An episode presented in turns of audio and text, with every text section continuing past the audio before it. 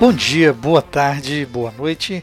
Esse é mais um podcast do Medicina do Conhecimento, ciência e informação a qualquer momento, em todo lugar. Sou Pablo Guzmão, anestesiador, e como compartilhar é multiplicar, segue um podcast sobre drogas recreativas e suas implicações na anestesia e terapia intensiva. Anestesiologistas lidam principalmente nas unidades de emergência com indivíduos intoxicados com drogas ilícitas ou consideradas de uma forma geral como recreativas. Na definição médica, as drogas recreativas, como cocaína, maconha, metanfetamina, são drogas usadas sem justificativa médica para os seus efeitos psicoativos, muitas vezes na crença de que o uso ocasional dessa substância não seria viciante. Esse tema foi abordado pelo professor Jonathan Thompson, editor-chefe do British Journal of Anesthesia Education, no Euroanesthesia em 2018. Drogas recreativas trata-se de um termo vago que se refere a drogas legais e ilegais que são usadas sem supervisão médica. Existem quatro categorias dessas drogas: analgésicos, depressivos, estimulantes e alucinógenos. Os analgésicos incluem os narcóticos como heroína, morfina, fentanil e codeína, e a oxicodona. Os depressores incluem o álcool, barbitúricos, os tranquilizantes gabaérgicos, cannabis e canabinoides. Os estimulantes incluem a cocaína, anfetamina, metanfetamina, mefedrona e êxtase. Os alucinógenos incluem o LSD, os cogumelos mágicos e a cetamina. Segundo a Organização Mundial da Saúde, o número de usuários chega a 255 milhões de pessoas pelo mundo. Trata-se de um Brasil inteiro usuário de drogas ilícitas, tendo a cannabis como maior adesão, com cerca de 180 milhões, e 12 milhões de pessoas usuárias de drogas injetáveis.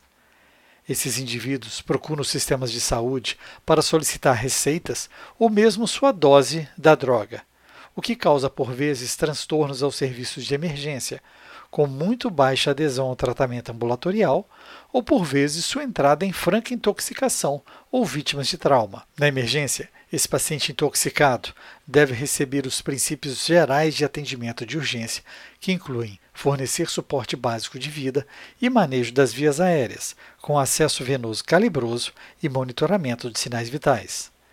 É importante rever todos os medicamentos potenciais em uso, os quais o paciente possa ter acesso, e um exame focado, incluindo avaliação de pupilas e pesquisa de adesivos transdérmicos e sinais de uso de drogas injetáveis. Imperativo um eletrocardiograma e exames laboratoriais com atenção à função renal e hepática, buscando excluir outras causas, como infecção ou infarto agudo do miocárdio, e, se possível, exames toxicológicos de urina e sangue. A agitação pode ocorrer resultando de intoxicação ou abstinência. A gestão da crise pode depender das substâncias utilizadas que levaram ao quadro.